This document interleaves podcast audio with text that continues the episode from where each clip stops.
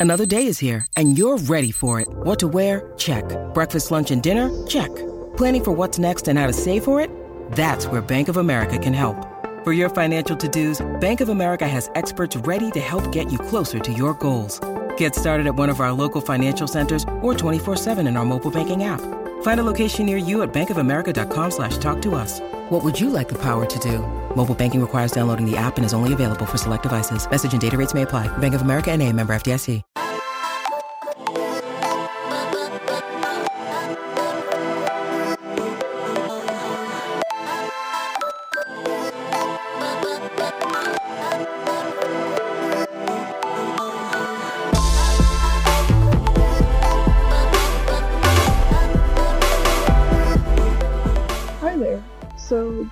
Read manhwa? Well, you came to the right place. Welcome to the fifth episode of Soju Wanna Read Manhwa, a podcast centered on Korean manhwa and their novel or drama counterparts. In this episode, we'll be talking about Not-Sew-Wicked Stepmom, that's S E W So. My name is Amber, and I'll be your host along with my friend Marion. What's up, Marion? I'm good. How you doing? All right, ready to get into this uh, this awesome story. awesome. Nice. Well, before we get into this story, um, let's catch up on what we've been reading lately. So, what's up with you? Uh, sure. Actually, just last night I started a brand new series that just dropped on Tapas. Why are you obsessed with your fake wife? and like, just you know, just the title is like, okay, I'm interested. so the description says, Nadia Valajit thought she had nothing more to lose until her family and fiance betrayed her. After she finds herself thrust back in time prior to the events that ultimately led to her death, Nadia kicks off her plans for payback by marrying Glenn Winterpell, the icy Marquess to the north, and the Valajit family's favorite punching bag. Armed with knowledge of the future, Nadia sets the table to serve up her ice cold revenge, but she might end up melting the Marquess's heart instead. and yeah, it's basically a regressor story about uh, an illegitimate daughter who ends up being used for political purposes. Um, it, it's interesting because there's like a there's a transmigrator from Korea there who he's his name is Jiho and he serves as like a hero basically.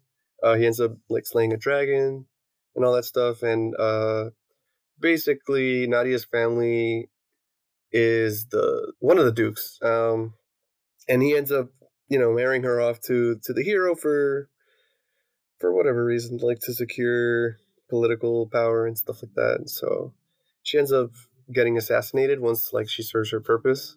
And yeah i mean she's she's armed with the the knowledge of like all the stuff that jiho taught her um because they kind of bonded a bit uh as they're both kind of outsiders him being from like another country and her being uh illegitimate nobility so people always look down on her even the servants and yeah um it's interesting because uh wh- while i was reading it, it the art reminded me of season two of oh, this one cooking series that's like i don't remember the title but it's basically this girl who has blue hair and she gets possessed by someone who who like read a story or something but um basically uh, season two the art changes and it, i think it's the same one or the, same person drawing the series i'm talking about now the why are you obsessed with your fake wife? But uh yeah it, it's been a it's been a really fun read. I think uh the fact that she ends up marrying this guy who the, the marquez winterpell who he absolutely hates the duke because they're constantly just like at each other's throats uh the north and the south of, of the kingdom that they're in. They're always at odds because the i believe the north was conquered like 100 years ago or something but before that they were independent. So they just don't see eye to eye and the the duke is basically controlling the emperor as like a puppet.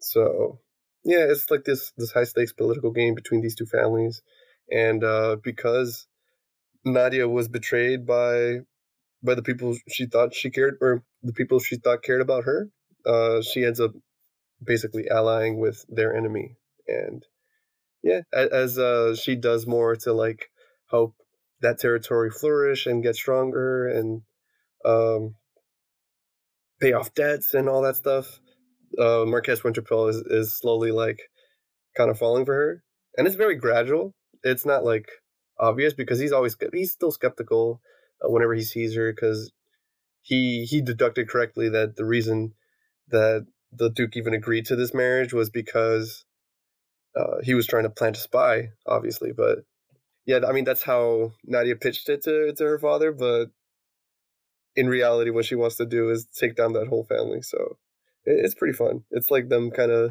dancing around each other, like with their intentions, but they're slowly actually seeing that they have chemistry. So it's fun. I, think uh, it dropped with 30 chapters, and I'm up to episode 21. So yeah, I think it dropped yesterday or the day before. And there's already 30 chapters? Yeah, Tapas usually like dumps like either 20 or 30 chapters at, uh, for the first release, I guess. Like the week that it debuts. That's pretty convenient. I, I think I'm starting to get that you're very much into political romances. Yeah, basically. I don't know why. I think it's just it's interesting. I'm I'm always, uh, I guess, embroiled in politics because working at a hospital, you just you just notice shit. So, yeah, I don't know. It's just it's just interesting. I also grew up watching a lot of novelas with my mom because she she's Dominican. She watches like Spanish soap operas, so yeah, it was always like in the back of my head. They're always fun reads, though. Mm-hmm. Um, were were there any other series that you wanted to reach out about? Um, let me see. I think I had one more. Uh, there's one I thought that was interesting called um. This is an action series, and it's called "Surviving the Game as a Barbarian" on Webtoon, capital W and it's basically about a guy who's playing like one of the most notoriously hard uh like dungeon fantasy games uh, to ever come out in i think in like a video game form and it's just so obtuse. It's one of those games where it's like like an nes game where if you don't have a guide you don't know what the hell you're doing. There's no instructions uh there's no no guides nothing to really understand the logic behind what's going on unless you're just like you're a developer.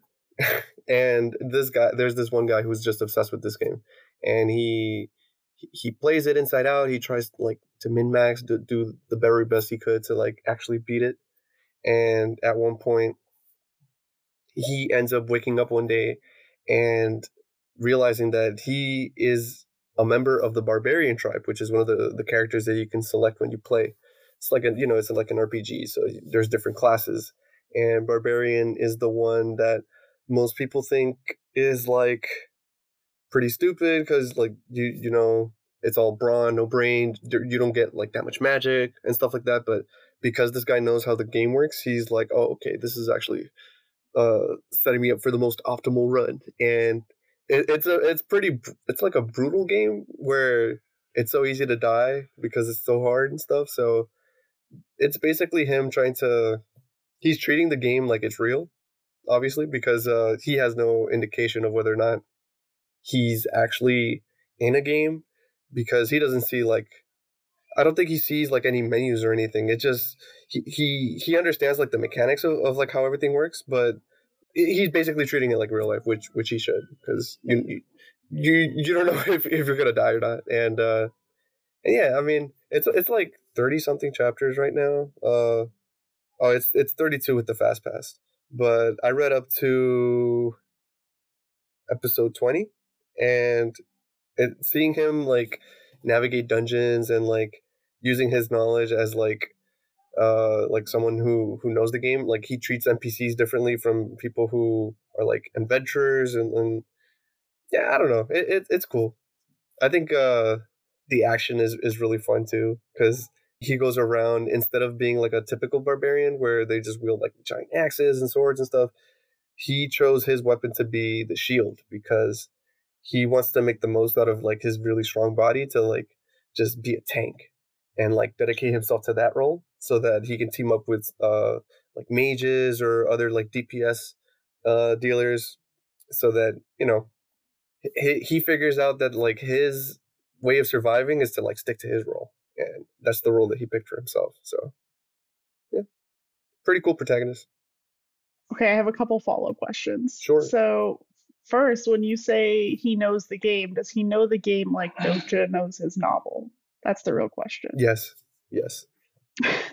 he is a fanatic. He level. is the only person in the world who is obsessed enough with this shitty game that everyone else thinks is like really bad to to really like dissect it. And I feel like if anyone's going to survive in in this fictional badly quote unquote badly made world, it's going to be him. Okay, okay.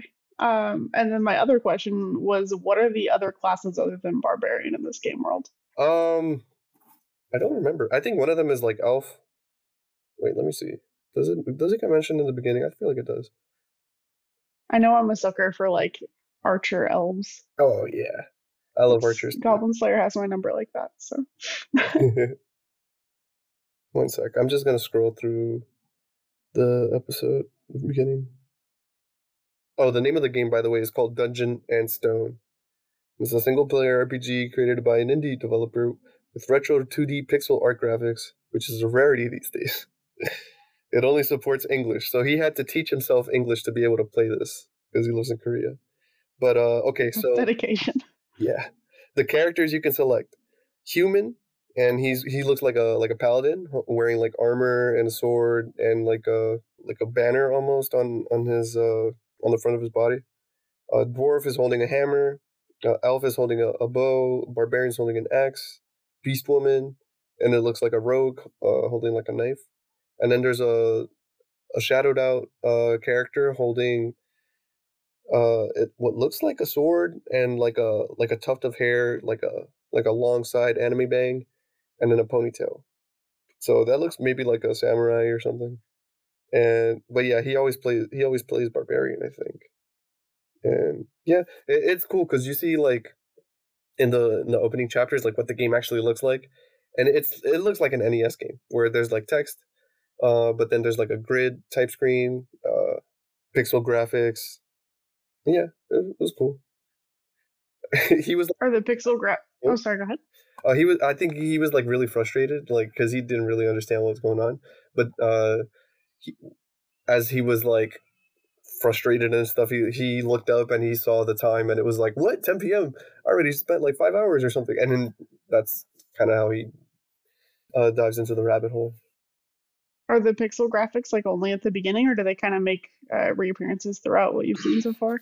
Um, I think they make reappearances because there's yeah because there's different times where uh where he enters dungeons and there's like different uh scenarios or mechanics that uh he remembers and when that when that happens they they show the screen all right well it sounds interesting um the recommendations i have today i'm actually going to change one of them just because you reminded me when you so there was one that you had started like yesterday i think it was at mm-hmm. the beginning the first one that you mentioned yeah, um, yeah so there's one that I actually started this morning um, just by chance, and I absolutely am enjoying it so far, even though I've only read like seven episodes. Oh, nice. um, but it's called Cleric of Decay, um, but and the creator's name is You, like YU. Mm-hmm. Um, but the summary is not all job classes are created equal. Marnak was pulled into a game while trying to play as one of the worst job classes, Cleric of Decay. Now he's the only cleric of the Order of Decay, serving a goddess who's been reduced to an animated hand that repeats the word murder. Will the Order's last cleric become powerful enough before the prophecy of the end comes true? Um, that series is on Webtoon Capital W, and it's funny because like there's uh, like it says there's a hand of this goddess that's attached to him all the time, like Shigaraki style, mm-hmm. um, and the hand will just be like saying murder in different forms throughout the thing. Like it'll like it'll have an exclamation point, it'll have some like little angry symbols that pop up, it'll have like murder question mark or just like specific letters and how it reacts to things. And then like once he actually uses his decay powers, he's insanely like overpowered at everything. And um, he can't die because of this like decay ability. So even though they like behead him very like right off the gate, he just picks his head up and continues on. it's it's very strange, but it's also hilarious. I like that. Um, that that thing yeah. that that like uh you can't die thing reminds me of uh this old Tumblr post where it's like um it's like a chat, and this guy is saying, "You don't scare me," and then it's like a mushroom responding like, uh, "I'm above death. I am what eats uh, uh decay or, or something or rot." It, it was like very ominous, and I'm like, "Yeah, that's what fungus." I mean, that's kind of the attitude he has in this. Um, there's at one point where they're like, "Oh yeah, we killed him," and he's like, "You sure about that, buddy? Like, I'm not really happy you just put an arrow in my skull, but you might want to check that somebody's actually dead before you celebrate." oh, but the other one that I wanted to mention um, was a short series I enjoyed on Manta. It's called Recipe for Love. Um, it's a contemporary cooking romance. It only has 63 episodes. Uh, the original story is by Hosep, adapted by Amato, and illustrated by Lim. Uh, so the summary for that one is we're cooking up a scandal. Washed up singer Rosa is at the end of her rope. She's jobless. Her agency is just about given up on her, and her boyfriend is a deadbeat. But what happens when she suddenly is invited onto the reality show uh, Celeb Kitchen Battle? How and how will she react to meeting her one true love? It's like it's got plenty of like com- competitive reality show drama, but it's also like a really sweet story between a chef and this like singer that might have her second chance at being a celebrity. Oh, okay. How long is it? Yeah. 63 episodes. It's an older series. It's finished, I think it finished last year um, on Manta. Oh, okay. Hold on. Yeah, I might cue that up because that sounds like a like a good day read. Yeah, what was it called again? Uh, Recipe for Love. Okay, got it. Nice. Yeah, it's cute. um, uh, well, before we get into our actual content for today as well, I wanted to follow up with you about Anime NYC because you were there last weekend. Yes, I And was. I'm sure you've got plenty to say because it sounded like a, a ton of fun, like everything that you were posting about it.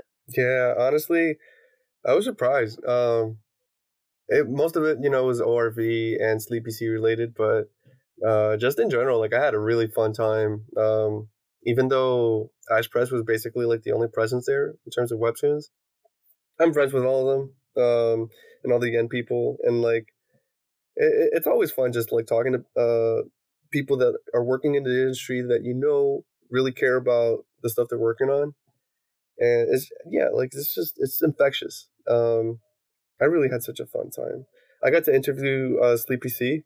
I missed out on applying for the the interview spot because I had some appointments going on, but Mark was able to help me get in and basically just sit in to see the what was conducted. Like I didn't get to submit my questions, but uh, oddly enough, there was like a mix up with the the contractors that the con hired to communicate between different parties and the people who were invited to the interview showed up late by like 30 minutes. Um, actually, Deborah or Deb Aoki, she she showed up like maybe like five minutes after we started, but that's only because me and Mark texted her to show up because uh, it looked like everyone else they, they told them to come at 3:30, but it actually started at three. But all of the approved questions were printed out. Uh, we had like uh like printouts for for everyone to like follow along and so yeah, we had printouts with all of the approved questions that were were screened, you know, before choosing the interviewers. And I just I was there I introduced myself and I uh funny enough, I had I had a card on me. So I, I handed one to, to Sleepy-C and to her editor and and Juyeon ended up explaining the the joke, the pun to them. And once they got it, they all started laughing really hard. Oh man, because I read on my personal card, so I gave them the the the Soju podcast one. and uh, and yeah, so I I, I sat, I, I read out the the interview questions like in order, and then because I figured like if these people are gonna show up, I should just I should just get this going, record the audio, and just hand it to them when they show up, and you know, just look out for each other. Stuff like that happens. Someone helped me out with uh when I had audio issues when I interviewed Rachel Smythe of uh, Lore Olympus. So, you know, just returning the favor. You gotta look out for each other. And yeah, I, that was, uh, I think on Friday. Saturday was when we had the, the and Ize panels and the Sleepy-C panel. So I tweeted about that stuff. I recorded all the footage that I could. Um, It's okay. You left off uh, Saturday Yen and Ize's panel.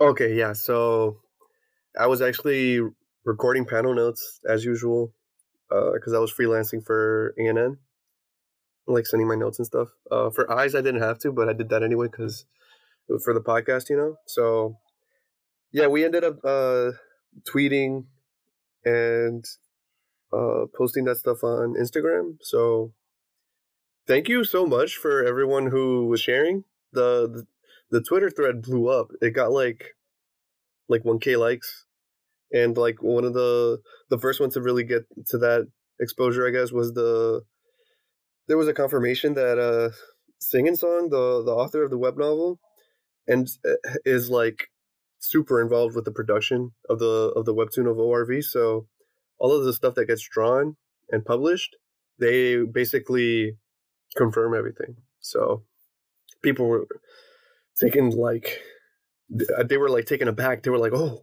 this changes everything.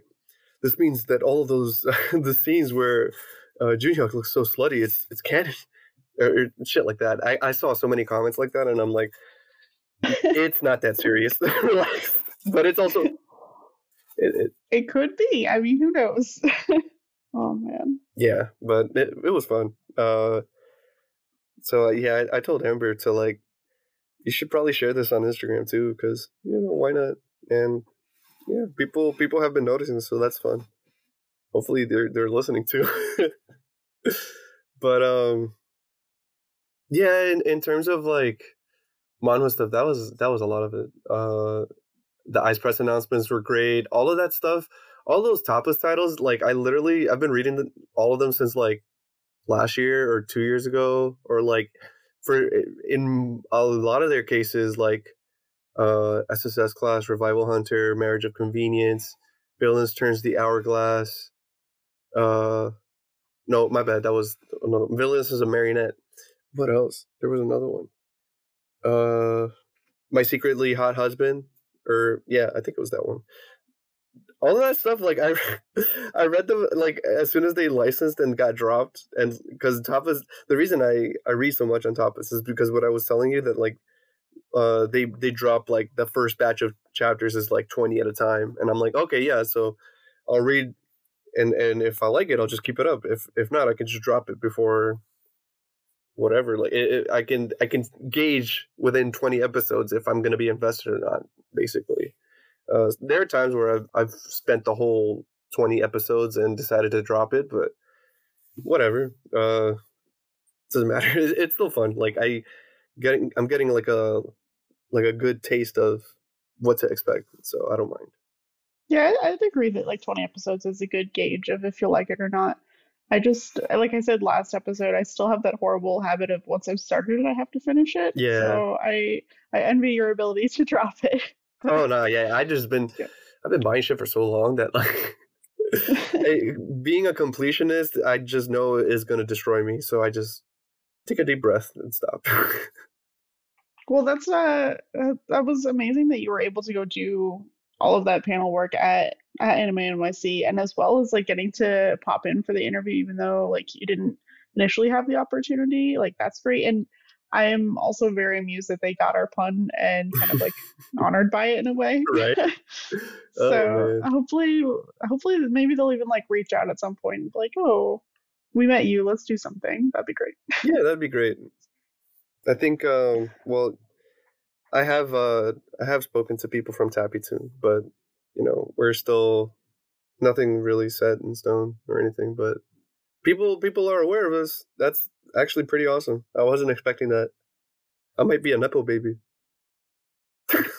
Well, that that tweet um, that Ize Press retweeted with the like the panel recording that absolutely blew up. Last time I looked, it was uh, like 147k views. yeah yeah that was crazy it was fun i mean uh the presence was like immense i i felt excited because there were so many people cosplaying like Dokja and Joonghyuk and like just other like manhwas and stuff. I'm like, oh shit, finally, it's like it's here. Like I'm like I said it last year that yeah, it's here. Uh, webtoons and manhwa are here, but now it's like it's it's like everyone else is catching up. So it, it took the publishers first to get here to actually bring the the content out, and then like now a year later, it's like yes, fans are reading and enjoying and participating. So it's cool. It's like a little. It's not a not trickle down, but like you do see like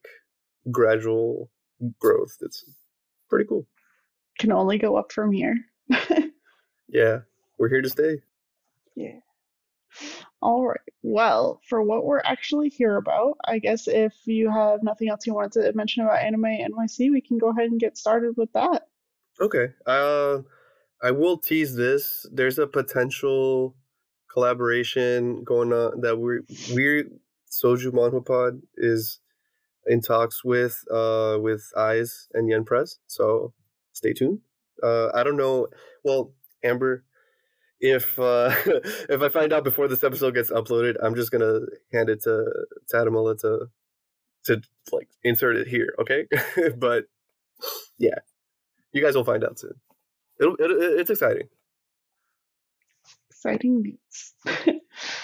All right. Um, well, for today, as we said at the very beginning, we're going to be talking about Not-Sew-Wicked Stepmom. Um, this is a romantasy series with the original story by Iru or Iru. Uh, the comic adaptation is by Mo9 Rang. Um, this is a twist on the classic Snow White web series. Uh, it's still ongoing at 93 episodes currently in the third season, um, releasing on Tapas. For physical volume collectors, Volume 1 is now available um, through Ize Press, with Volume 2 available by the time this recording is released. The the summary for Not-Sew-Wicked Stepmom is that fairy tale stepmothers are notoriously wicked, uh, but after a children's clothing designer is reborn as young Princess Blanche's stepmom, she's determined to break the mold and shower her daughter with love. Now, she decides to convince the girl's cold hearted father to do the same. In her quest to make a happier home for Blanche, Abigail begins to uncover secrets and schemes within the palace. With devious forces or will devious forces tear the Friedkins apart, or can Abigail stitch them back together into a family? I am really enjoying this series, just so you know. Good. Good. yes. I have been very much looking forward to it. Um, I, I really appreciate that both of the leads, both uh, Abigail and Sabrian, at one point um, both vocalize support for same sex relationships. That's something that I don't really see very often outside of like a BL series. Yeah. So I really appreciated that. Um, I did also think it was interesting in one of the creator interviews with Iru that they said that this was kind of like spawned out of watching the Maleficent live action movie with Angelina Jolie. Mm. So I thought that was really interesting as well. Oh, dude. I oh that that was the interview from when they came back from season break, right? Yeah. Okay. I skipped it because I was like, let's save this for a rainy day, and then I completely forgot. well, today's that rainy day. yeah, I will definitely. I'll, I'll definitely read it. Yeah, I mean, I, she basically just, or I don't know if it's a she. They basically said that um, Maleficent was just very interesting in the way that it it highlighted a different angle of a story and showed that Maleficent wasn't really quite as evil as people always portrayed her to be in the original Sleeping Beauty story. Mm-hmm. And uh, they really liked that aspect of it and wanted to roll with that for this one. Three dimensionality. yeah. all right. Well, so this series is one that you recommended to me. So I want to hear all about your thoughts about it. Okay. Well, what I like about it uh, is it all stems from Abigail because I tend to enjoy female leads who, when they have like trauma and they try to like process it or maybe even like avoid it, but uh, in the case of this, where it's like someone taking over someone else's body, uh, basically them trying to like live life a different way. It, it goes back to like what I like about regressors, where um, someone's attitude changes once like a like a life changing event happens, or like you know they get reborn or go back in time, blah blah blah. But like basically, they want to live life differently, and you kind of see that in Abigail's attitude. and how uh like yeah originally the the character she's inhabiting is the evil stepmother who like bullies the daughter and everything but she wants like a genuine relationship with uh blanche and to be like an actual mother figure to her so i think that's really sweet and whenever characters go out of their way to like really pursue their goals and like support other people i think that's really neat uh, Abigail, the way that she kind of handles herself, she's like self-aware about the fact that like, oh, I look evil. I have this uh, this natural scowl with my eyes that always are like sharpened and look intimidating. So, uh, I'm gonna, I'm just gonna try not to lean on that and be polite. And she does see a difference in how people treat her over time. And, and yeah, like I think it's it's satisfying to see someone's character journey when they go through through stuff like that. And it shows also with her relationship with everyone else like how she got blanche and sabrian to open up to her the fact that they're spending time as like a family now where before due to reasons we're going to get into sabrian would like ignore his daughter blanche and uh, you know they were they were both pretty hurt by their circumstances and stuff. But Abigail finds a way to really mend their relationship. And yeah, I, I love found families and like when people become families or like grow closer, bond together and stuff like that. It's just yeah, I like I like seeing positive relationships. Why not? and the series kind of really exemplifies that. Yeah, I would agree. Um, the series definitely does not shy away from trauma and intense situations by any stretch of the imagination. Um, but the the characters are definitely better for the way that they've dealt with them or are trying to deal with them and how they apply that to their current relationships. I think it's very important that they are very self-aware as, as far as what they've gone through. Um, Abigail is still working on a lot of her I don't want to say issues per se, but like the the traumatic things that she has had to deal with and um, how she needs to rebuild her self confidence in a way too. That's that's still like an ongoing thing for her character. Yep. Um, but outside of thinking of herself, like she is a huge fighter for the other characters in the series and standing up for them and their needs. And I think that's a very good thing to see in a main character and that I've really enjoyed um, throughout the entire reading of it so far. Yeah, she's like uh probably one of the greatest allies you could have in terms of just like people you know who are going to come through for you. Yeah, absolutely. Well, I guess um, we've been talking about them a little bit, but the I guess main four characters that we really we'll talk about a lot in this episode. Uh, first is Abigail Friedkin, um, formerly Lily Lee. Uh, so Lily Lee was a Korean woman who was a clothing designer for children. She dies. I don't remember if it was what kind of accident it was. I don't know if you remember. I don't. Okay. I, yeah, I don't. Okay. She dies in some mysterious accident. I feel like the options are either like car accident or like tragic sewing accident. Usually that's how it goes with these kind of series. And I get it. right. Um, it's uh, yeah, that's usually how it goes. I I will absolutely blame Truck-kun because I don't remember. um, but so once uh, Lily dies, she goes into Abigail's body, who had also died um, due to some sort of poisoning that they still haven't really investigated. So I'm kind of curious about that. But um, so Abigail, or later nicknamed BB, um, she is the stepmother to Blanche Friedkin, a young princess, our Snow White equivalent, um, and married to Sabrian Friedkin, who is the king of this kingdom and Blanche's father. Everybody has adorable nicknames, um, and then of course it wouldn't be a uh, a Snow White story if we didn't have our magic mirror as well which is known as Veritas. Um, their soul is really interesting in the way that it's trapped into the mirror. And I, I hope we get to see more of that as well as the series goes on. Mm-hmm. Yeah, I think Veritas is probably my favorite character. I'm just a sucker for like the non-human like mascot slash team member. he's like uh he's like the Scooby Doo or the Chopper of the, the group.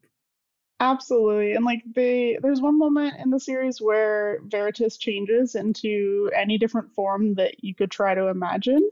Um, so whether it's like a little boy, a little girl, adult man, adult woman, like a like a sad puppy or something at one point, like it, like anything that they could have transformed into, um, just to like see what would work for Sabrian to be okay with mm. was hilarious.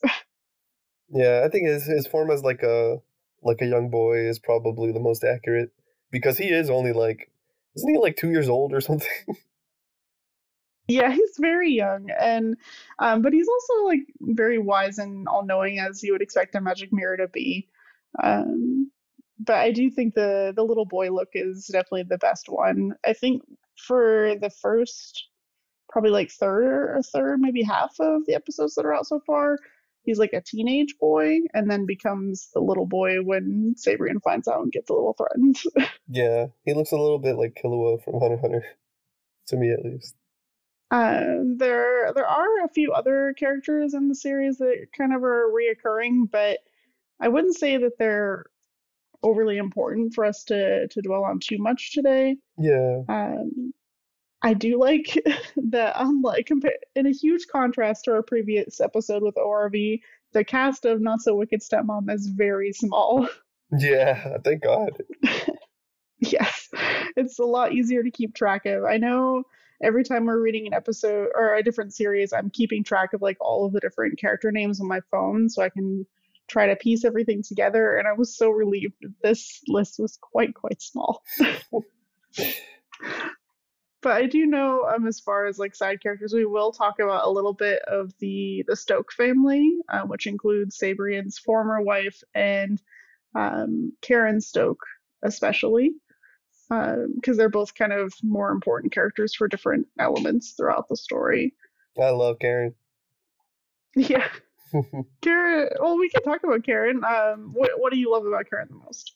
She is the kind of like uppity, kind of snarky, but also just upfront, uh, noble that I kind of vibe with. Um, it, it's funny because like her my experience with characters like her are like usually in settings outside of like romance fantasy they're usually just like a typical tsundere but i don't know uh, just the way that uh the way that she was handled was good because um she kind of well her her relationship with the the royal family is like complicated you know because uh sabrian uh Sabrian was married to, to Miriam, which is uh, that was her sister, right? Or was it? Yes, she was uh, Karen's older sister. Okay, good. So so yeah, so correct me if if I'm wrong. Like the circumstances behind like what happened was like after. Can you do me a favor and run by like Sabrian's whole backstory because just like there's like a the way that the author is juggling like the events that happen in like the royal family surrounding Blanche, and then like everyone else kind of just like dancing around it. Um, basically, the way that Karen kind of like reacts to to the situation, and I guess to how how her family is like being perceived, and like how she wants to be seen in society, like I think that she had like the most realistic uh like way of reacting to everything and her interactions with Abigail as she gradually finds out that like oh you know what? Like she's actually kind of a decent person and like I was such a I was like such an asshole and I come to, like regret my actions and like basically now it's just it's like heavily implied that she's like crushing on uh Abigail and she asked her straight up like oh how do you feel about women who want to marry women and and yeah, the uh, their like special friends conversation. special friends, yeah, and then they had to explain to to Blanche because she was in the room. They're like, no, not those kind of friends. oh my god. But I don't know. I just I think I, I just vibe with with uh those kind of like tsundere characters because okay, if you you put a gun to my head and had uh, told me who's the best girl in Evangelion, I would say Misato.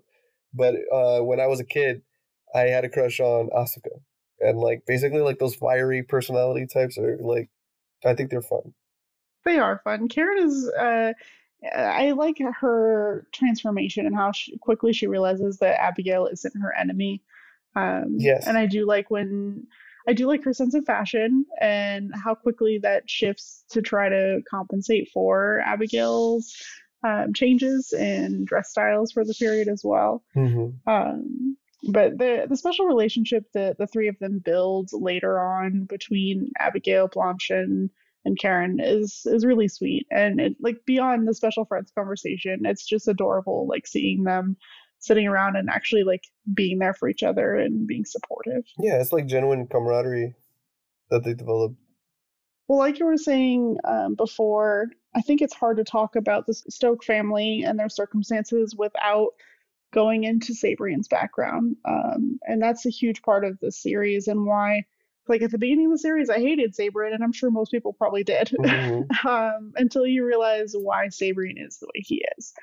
Um, so, spoiler, major spoiler of major trauma in this series, and why this is very much a slow burn of a series, because um, it takes 93 episodes to get a hug, but that's okay.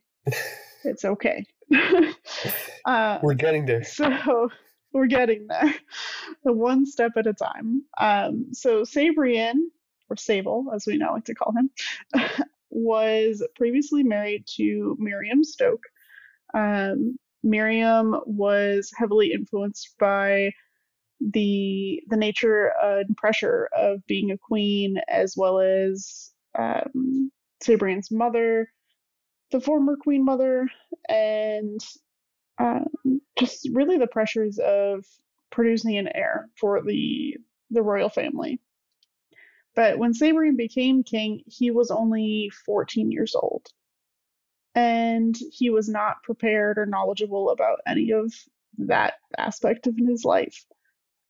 He wasn't exactly eager to go do anything of that nature and was kind of pressured. Uh, not kind of, he was pressured.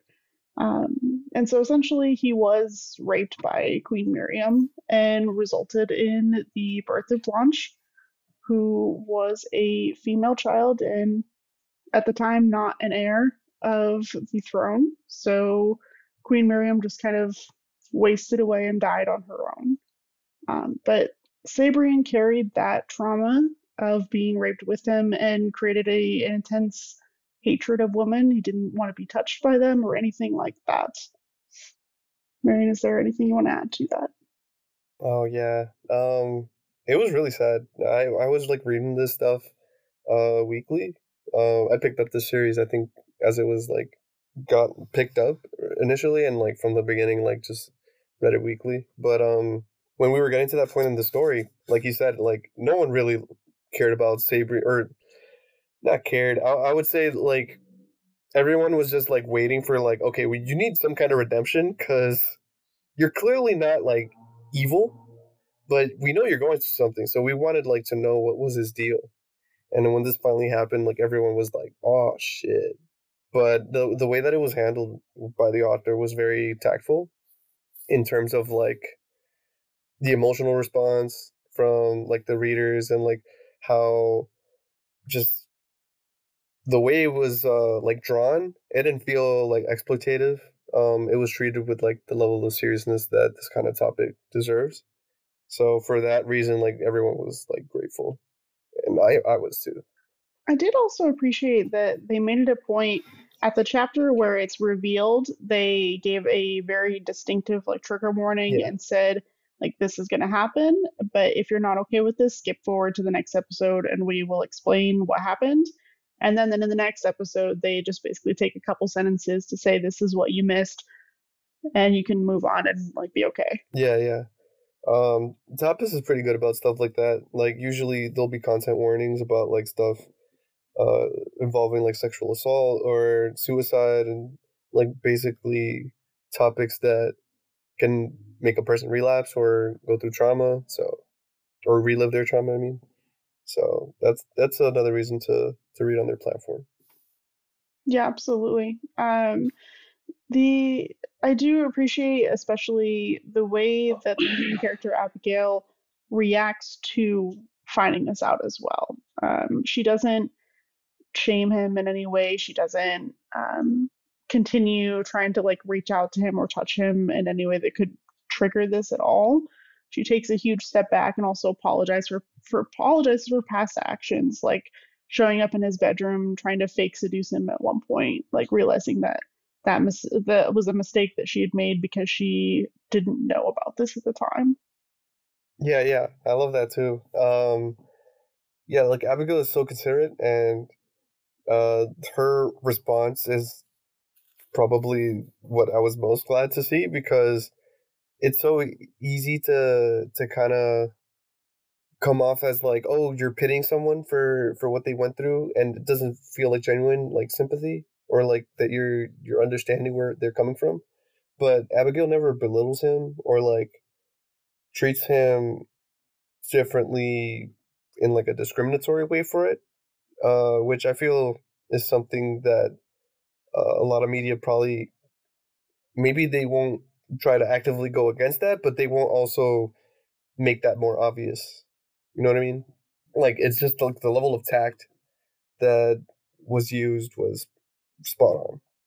Yeah, I would agree. Um, and then it's not just uh, a Sabrian's trauma as well. Like Abigail and the tact surrounding her trauma is also really important. So um, we haven't really talked much about Blanche, our adorable little darling in this series, but um, one of the things, actually, there's two different things that are Abigail slash Lily, Abigail Lily, um, trauma specific, which would be both um, food and weight trauma, insecurities, and things surrounding that. So at one point, um, Stoke, who was formerly like a, a teacher or attendant for Blanche, um, she was trying to pick out dresses for her early on and was just picking horrible things.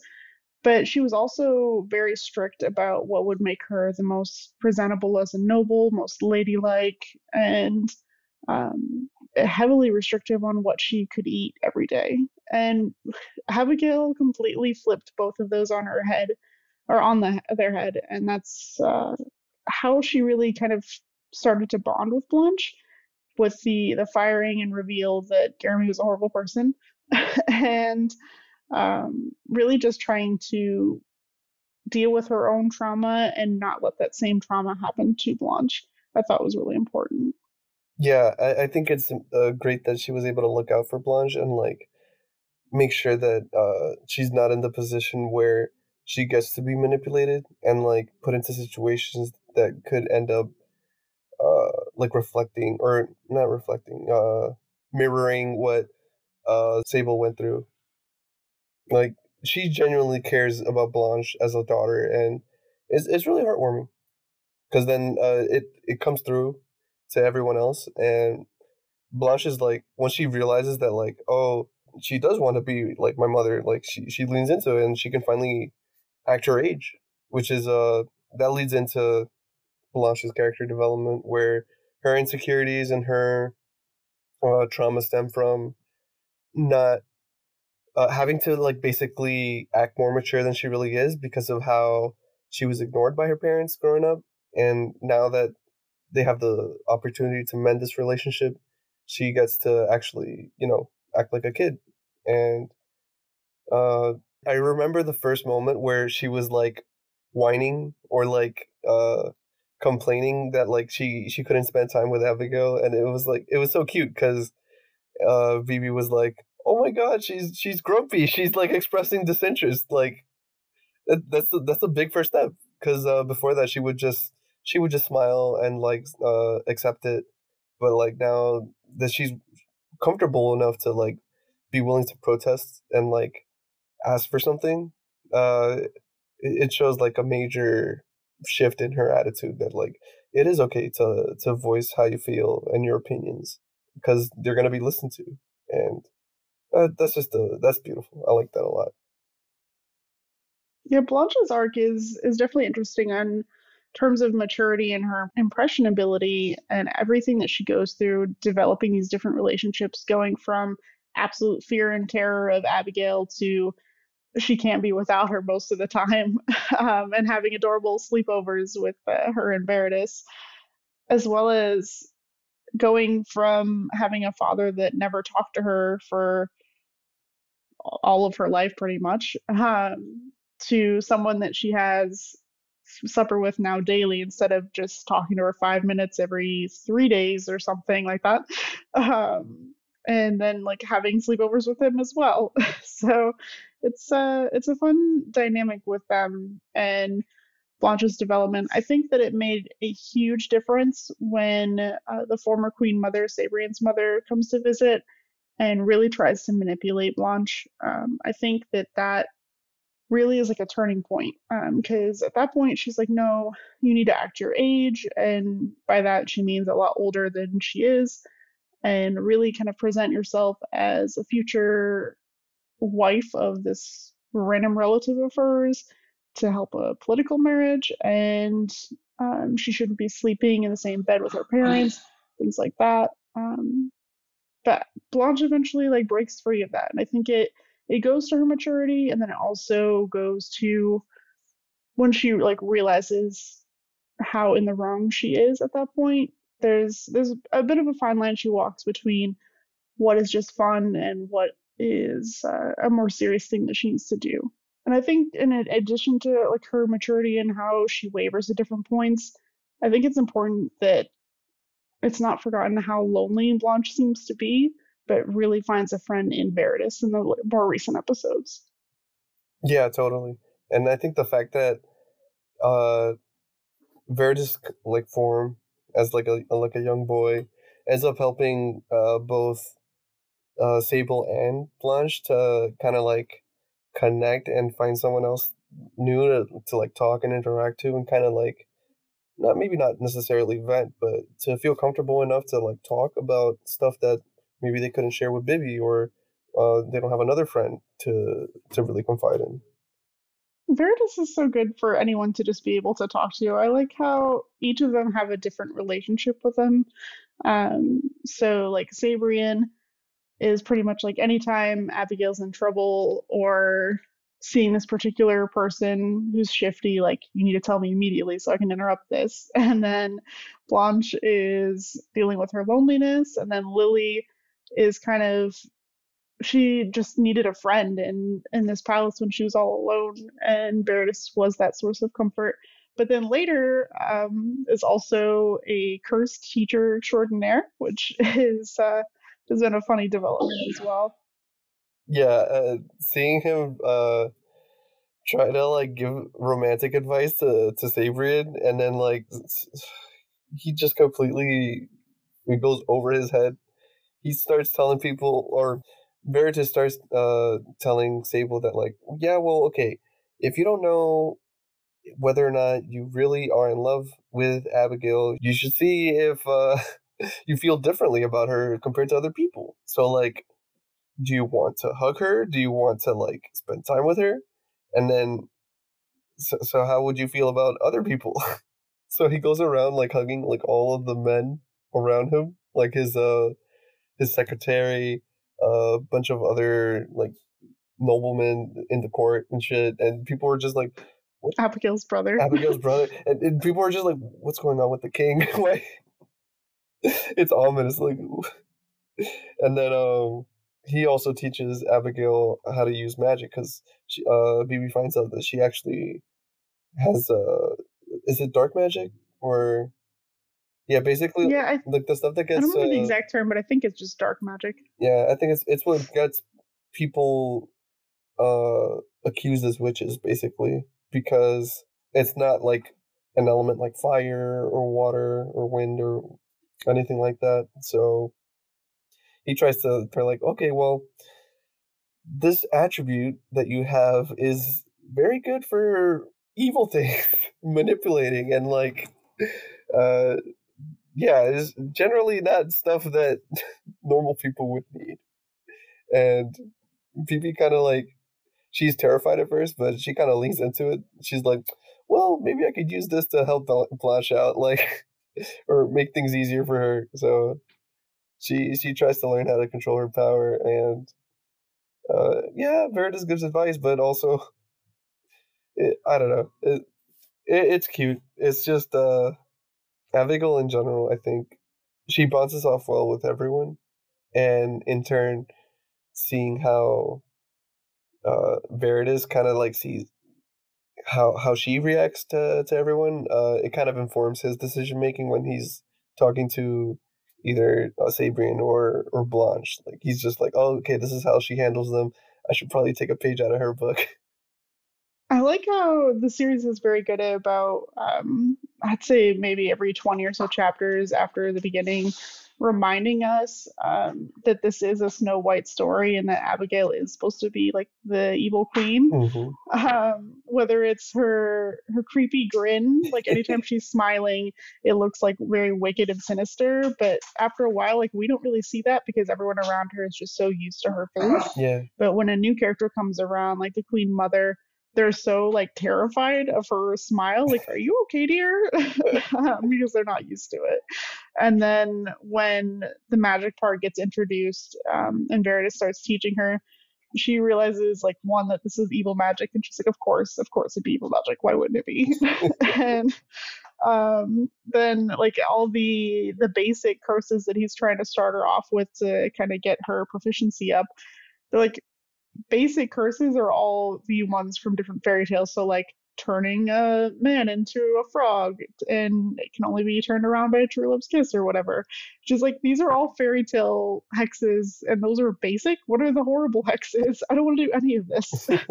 but it's uh it, it's very good at reminding us about these things. And um I think there was something they like brought up about an affinity for apples at one point too, and I'm like, oh no, here we go. Yeah. That kind of like self awareness is, is really funny because it, it's not the, the like the wink wink nudge nudge type of uh referential humor that uh it, it's like hey look we went out of our way to do this. You notice right? It's just kind of like subtly thrown in there. It, it's not really like dwelt on to like really kill the joke uh it's just there and gone. So i appreciate that. If it was done any differently i would probably have been like this is way too corny. Yeah, absolutely. I I do think that they it's not so much subtle, but like it's not like you said, not dwelled on to the point that it ruins the joke. Exactly. It's, it's a very it doesn't overstay its welcome. yes. Yeah, and I in, in general, like it's just a it's just a quaint series to be honest. Uh, I feel like this reminds me a lot of the first series that really got me into like the villainous genre was uh my next life as a villainess all I or all flags lead to doom. Uh, this one is the one where it's like, yeah, there's like stakes, I guess, but also, uh, it kind of leans more on the comedy, and like the drama stuff is there more for like character development. It's not really bogging down like the tone. Yeah, I would agree. the The tone definitely seems to be lighthearted and very much focused on their the three of theirs find a family dynamic and then occasionally including Veritas at moments where he's needed. Uh, but a lot of it is uh, like as you said lighthearted and humorous but serious when it needs to be and it needs to be for the sake of the characters and it, it's done very well to develop them and work through their traumas was there anything else about this series that you really think we should touch on? I know there's still like plenty of things we didn't talk about. Um, I guess one thing I would say is I'm very interested to find out what Gideon MacLeod is really up to. He's a very shifty character. Um, they gets introduced as like a music teacher, but that's still very new. And then what's going to happen with all the magic stuff, I'm also very interested to find out. Yeah. And uh, Oh, I would also add that Sabrian seems a lot more forthcoming now that he's kind of realized his feelings in the last episode and to the point that Abigail's kind of like oh no I'm embarrassed. So I'm kind of I'm kind of curious to see how much further that's going to progress now that he's more self-aware. Yeah I'm I, I want to see more about Gideon because every time I see like a musician in these kind of stories I'm like oh they're sleazy. They're just there to like seduce women and like stray them. Yeah, mom, she agrees. but uh, yeah, I think uh, my favorite part of the story was the whole the part with the the.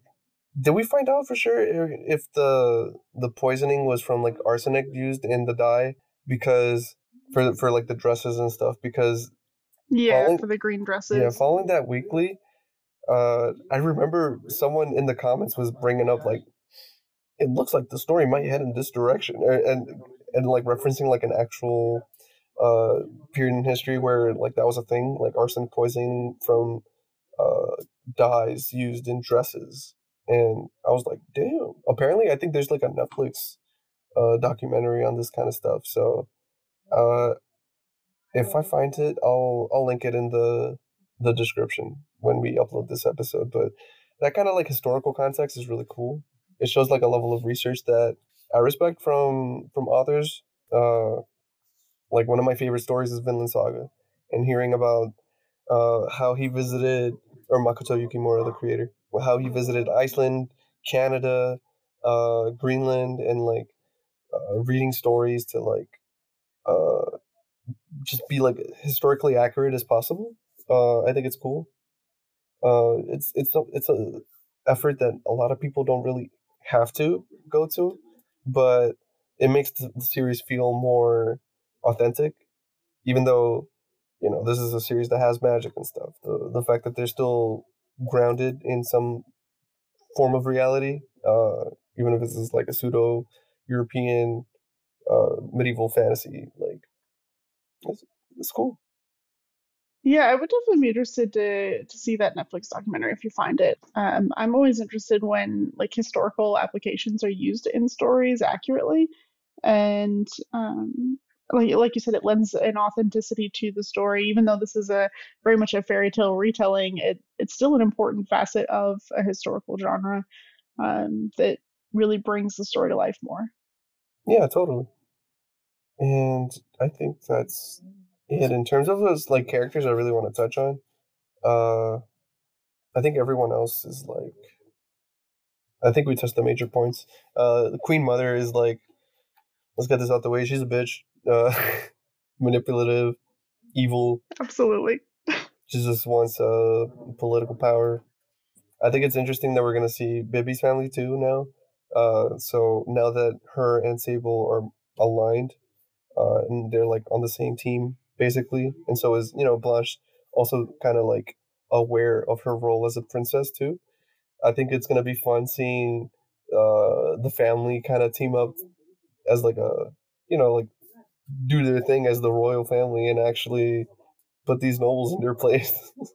yeah, well, and I, I, did especially actually that's one thing you reminded me. Um, the way the three of them teamed up a about the concept of Blanche getting married and the way that she wouldn't they all agreed that she wouldn't be married until she fell in love and she was of of age, which is very unheard of for like a historical romance plot of that time frame and something that I really appreciated, kind of very much in the same way that they both voiced um, support for same-sex relationships. This was a very like modern day concept that I appreciate that they applied to the story. Oh, for the the listeners, can you uh because I don't know if you brought it up exactly, but what was the moment where Sable kind of affirmed that about uh, same-sex relationships? Oh yes. Um, I don't remember if it was when he was talking to Millard or Veritas, but it was. Uh, no, it could have. I don't want to say it wasn't when he was going around hugging everyone. It was much earlier. I want to say it was. It was definitely before Abigail voiced hers um, but I don't remember the exact scene if, unless you do.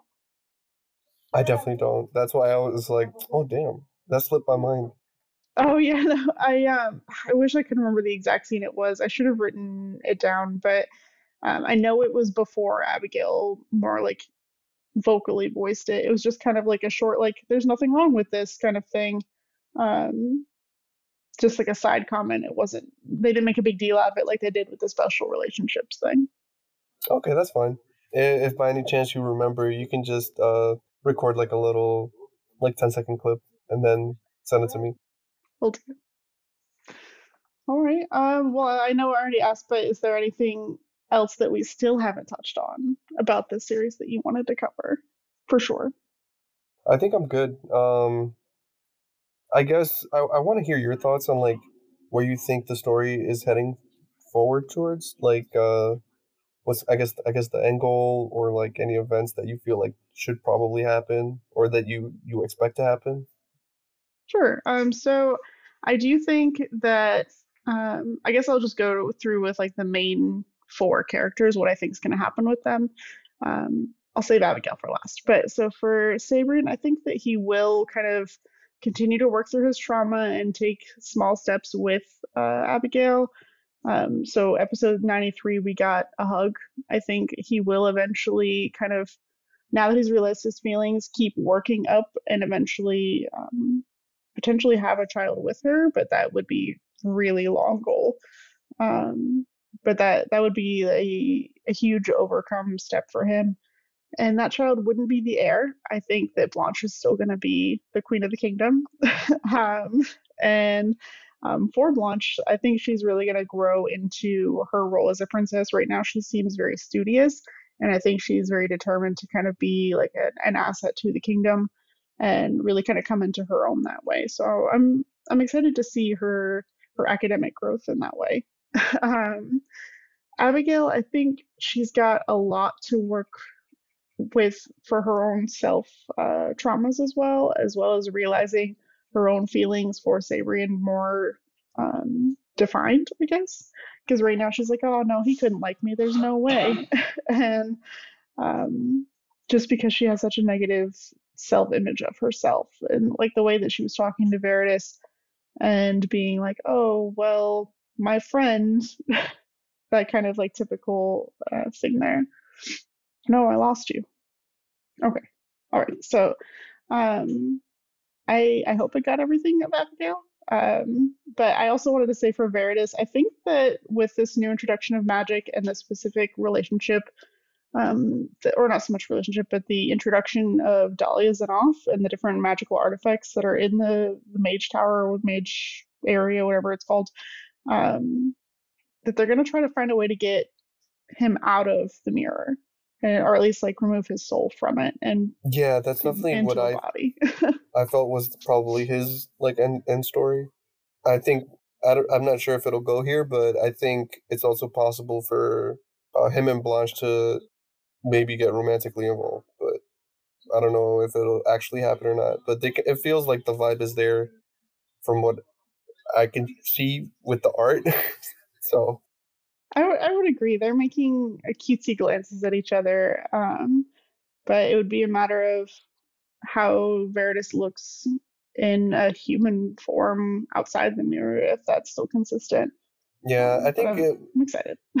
I think if we end up seeing Blanche like grow up as like uh like further than her teens, like as uh, like an actual adult, like maybe her twenties or older, then I, I would be less icky about it. So we'll see. I, I, I don't know what the scope of the story is, uh, or even if like, because uh, I think this is adapted from an, a web novel. If the web novel is even finished or not, um, it might be, but uh, I'm not sure. So I'm just I'm basically I'm going into it blind. Yeah, I'm not sure either, and I haven't I haven't read the web novel either, obviously, but um, I would be interested to see if there's going to be like a time skip because as like I'm sure you're aware in most Snow White stories, she's very much a young adult. Mm-hmm. And right now, the Blanche we have is like eight, Super ten, young. something like that. Yeah. Yeah. so we definitely um, need to progress time in some way if we're going to get more to that Snow White element. Do you think she's going to get dwarves like like commoners, like who are uh, like a team of them who are just like, "Oh, dude, that's our girl. We gotta show up for her." I mean, I don't think anyone's really going to be against Abigail right now with the way that she's been. Um, but I definitely think that Blanche will have like a good public support just because of how sweet and um, dedicated she is to the kingdom. It seems. Mm-hmm. Um, I like it how Abigail keeps having this kind of like fear, like, is that the prince? Like, anytime some sort of like shifty guy shows up in Blanche's life or proposed shifty guy. Yeah. Um, but she's not asleep yet, so. Mama bear instincts. Yes, I love I love her mama bear instincts, and it's it's definitely an adorable relationship seeing them together. Oh, I just realized we didn't talk at all about Raven. We did not, and actually, you're right. That is very important. Please continue. So, there's a character named Duke Raven who is Sabrian's half brother that his father had out of wedlock. I think it was with a, a mistress, basically, and he was he's the older brother. Uh, I believe technically he was born first, but uh, I think he was he was like discovered or like picked up at some point uh, when he was still living with his mom, or or was it did his mom pass away? I don't remember. Yeah, his uh, his mother passed away, and he was living like kind of like a commoner, and he never knew his father. Right. Um, okay. And then he's just told once his mom dies, like, hey, by the way, your father's a king. Come live at the palace now. yeah. So basically, he's just thrust into this completely unfamiliar environment, and he knows that uh, his younger brother is the legitimate child, so he's being groomed for to be the actual successor, and he's kind of just there as like a replacement, and him having to come to terms with that uh, gave him a very complicated relationship with uh, Sable. Because his self worth is basically determined completely on whether or not he'll be able to actually replace uh, Sable when needed. And the way things are, it's like Sable grew up like kind of sickly, not not really like active. Um, he didn't seem that competent, I guess, as a successor, and eventually like grew into it um, through like all the situations thrust on him, and he just had to adapt or die. So that's what he did, and uh, to this day, like their relationship is like on the surface, it looks like it's like stable or even uh, pleasant to to like the people outside looking in, but there's always tension there, and whenever he shows up and recently uh, he notices Sable's relationship with BB changing. Uh, he wants to get to the bottom of that. Like it's a curious event for him because he he knew that like originally they don't really get along with that, and he eventually finds Abigail like interesting and like man. As I was reading these chapters, I'm like, this dude. I know, I know you're kind of going through shit, but like, stay away. Keep like five feet away from Abigail at all times because you're Yeah. like you're showing up exactly when like Sable is acknowledging his feelings and like, oh yeah, I might actually be in love with this lady and uh want to see her happy and, and all this stuff, but miscommunications and shit like that. Uh at least their relationship isn't so unstable that just like the slightest hit of jealousy will like make everything fall apart.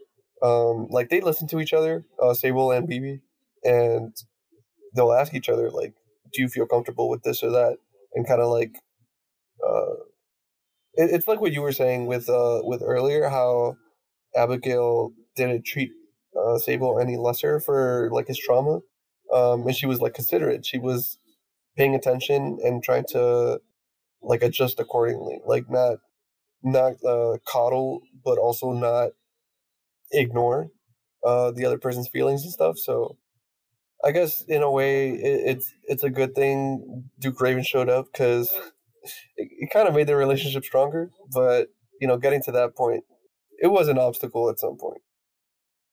Yeah, I definitely think that Duke Raven has um, a, a definite interest in Abigail that is at least some extent of romantic in nature. Um, the and he has a, a magical affinity, which we didn't really get to talk about. Um, he creates like a, a special potion for Abigail that is um, almost was like a cleaner that she used on like her dresses or her face to to make everything look fresh and new again.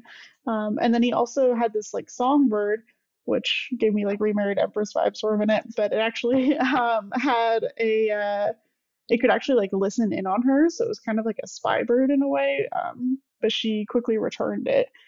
Uh, and then later on, when Sabrian gets really uncomfortable with Duke Raven and his presence in Abigail's life and how he keeps calling on her, um, I think if I'm recalling correctly, he had asked her not to be alone with him anymore, and like respecting his wishes, um, she tried to do that, but they were like very forceful about her helping him like pick out an out a new outfit because he liked how she designed an outfit for Sabrian as well, and um, it became like a big point of contention of like which black to pick and which one was best because both of their names mean different versions of the color black. But there was I, I don't remember the exact instance, but there was one scene that was really uncomfortable with him and Abigail, and I'm like, dude, you need to step off because this is just not okay.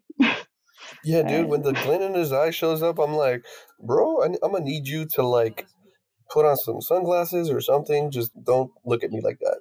Yeah, it's just like take 10 steps back or you know just leave the room that's that's cool too go straight to jail do not pass go do not collect $200 yes like you can exist but not in abigail lily's life bye you know it would be crazy if i'm glad i'm glad you brought him up because i completely forgot oh yeah no nah, i was just looking at the notes but uh oh man i think what they're doing with him now is like it's good because we're still like on the edge of our seats. We don't know if he's like, is he gonna be like three dimensional or is he just gonna be like a like a two D villain? But uh, if it goes like the two D villain route, I hope they lean as hard into it as possible and just make him comically evil. Um, I don't know. I guess it would be not funny but interesting if maybe he's the one behind Gideon or like other suitors for for Blanche and like trying to separate the family that way. Who knows? Well, I don't think he has like ambitions for the throne from the way that he's been talking. I mean, of course, he could just be putting on a front for everybody that he's interacted with um, in in the main grouping, but he doesn't seem to be very throne ambitious. Um, yeah, but he does seem I, to be motivated get, towards Abigail specifically.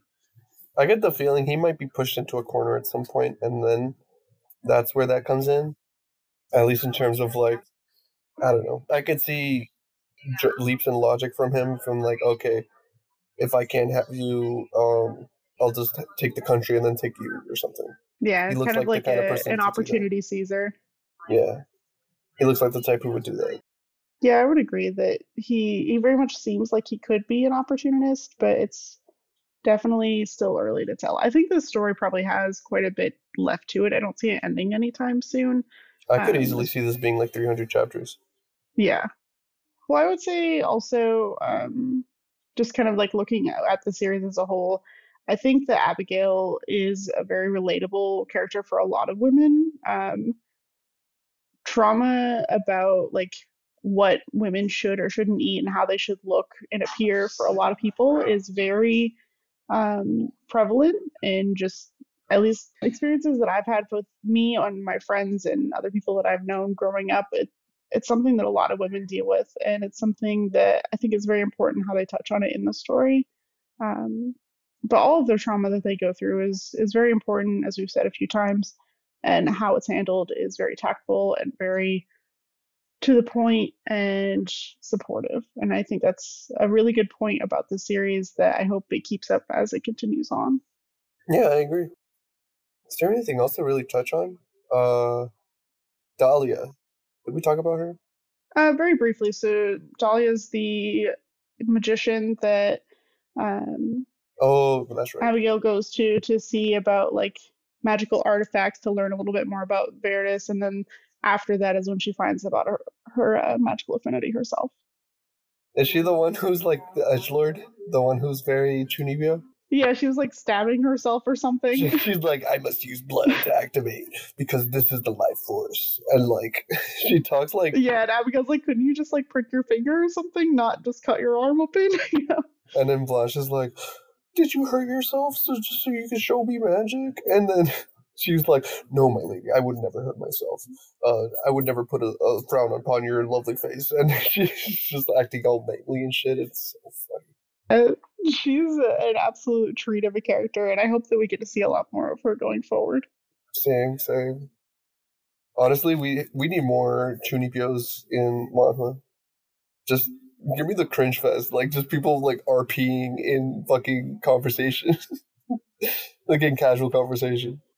I feel like we need to find a series where all the characters are just trying to out cringe each other. I feel like that'd be really funny. Oh God, that would be crazy.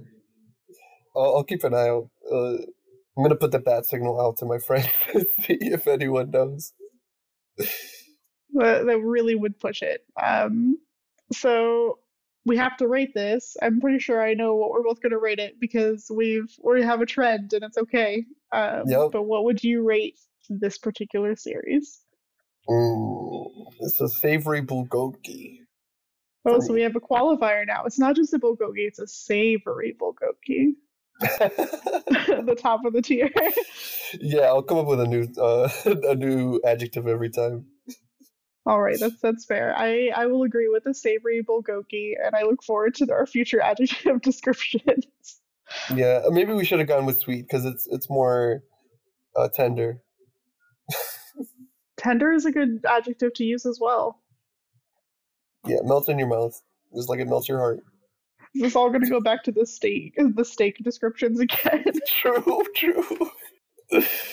oh man, this is the rare steak. God. oh man. All right. Well, this has been a, a fun discussion about not so wicked stepmom. Um, Marion, do you have anything that you want to plug, or you want to tell us how people can reach you on socials? Yeah, sure. So I am at microwavy, the E before the V, on Twitter and also on Instagram. I just made my Instagram public again for the first time in like six, seven years.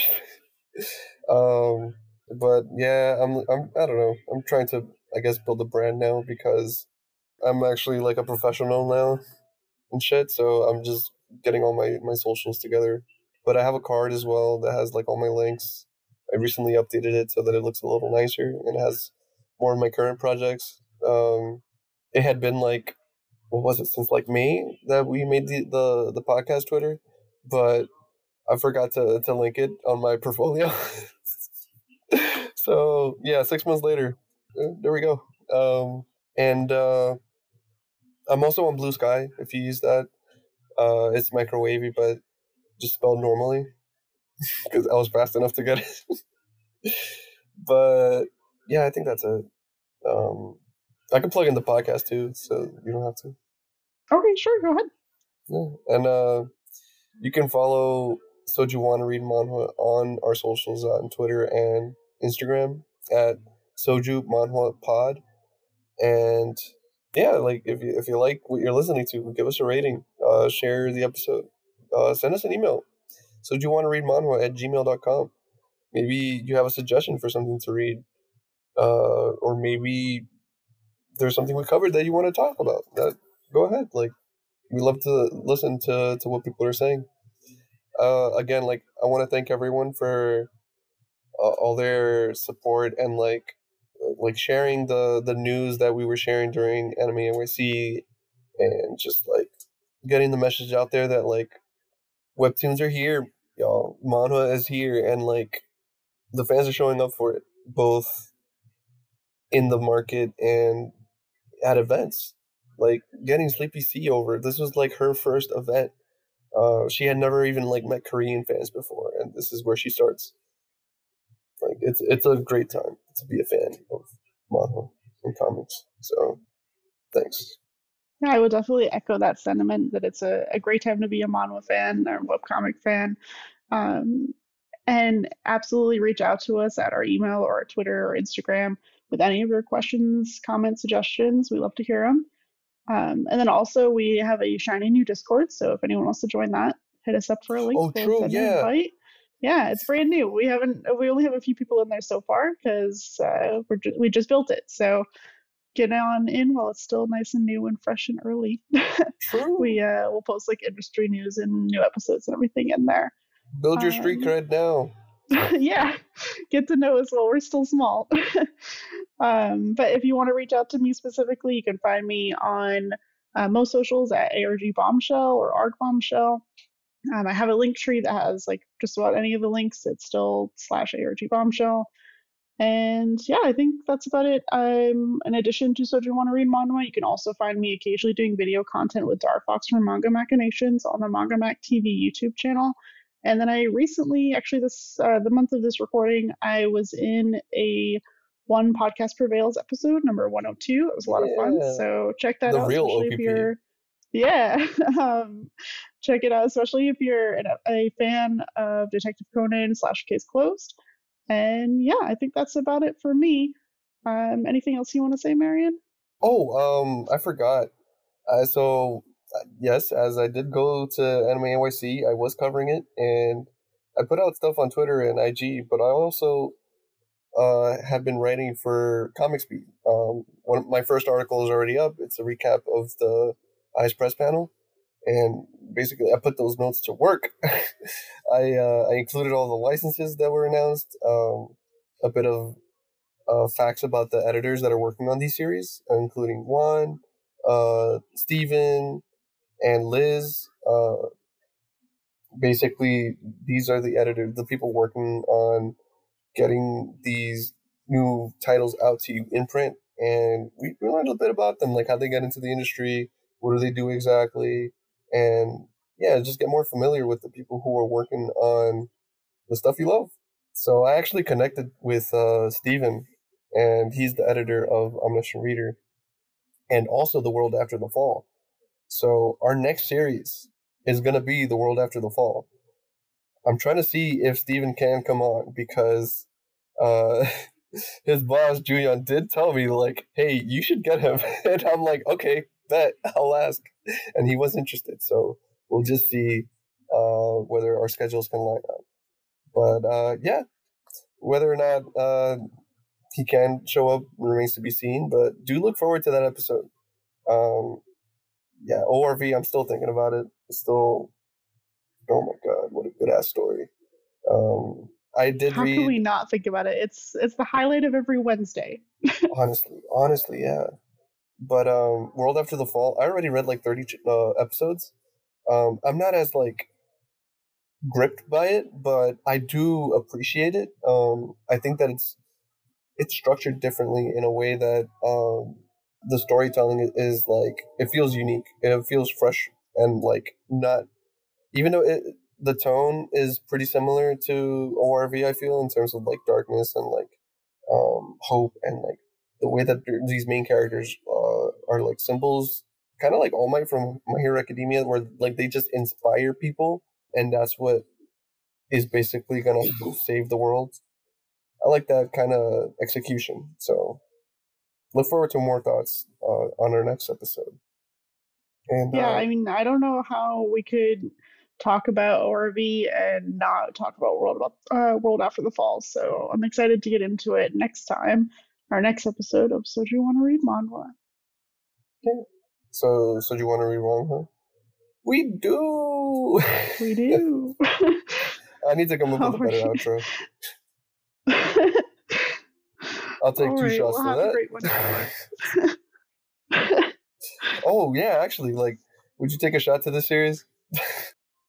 I guess, or like four, like, yeah, raise one up. Pour us a shot of soju. Cheers I mean, yeah, cheers. Bye, everyone. cheers.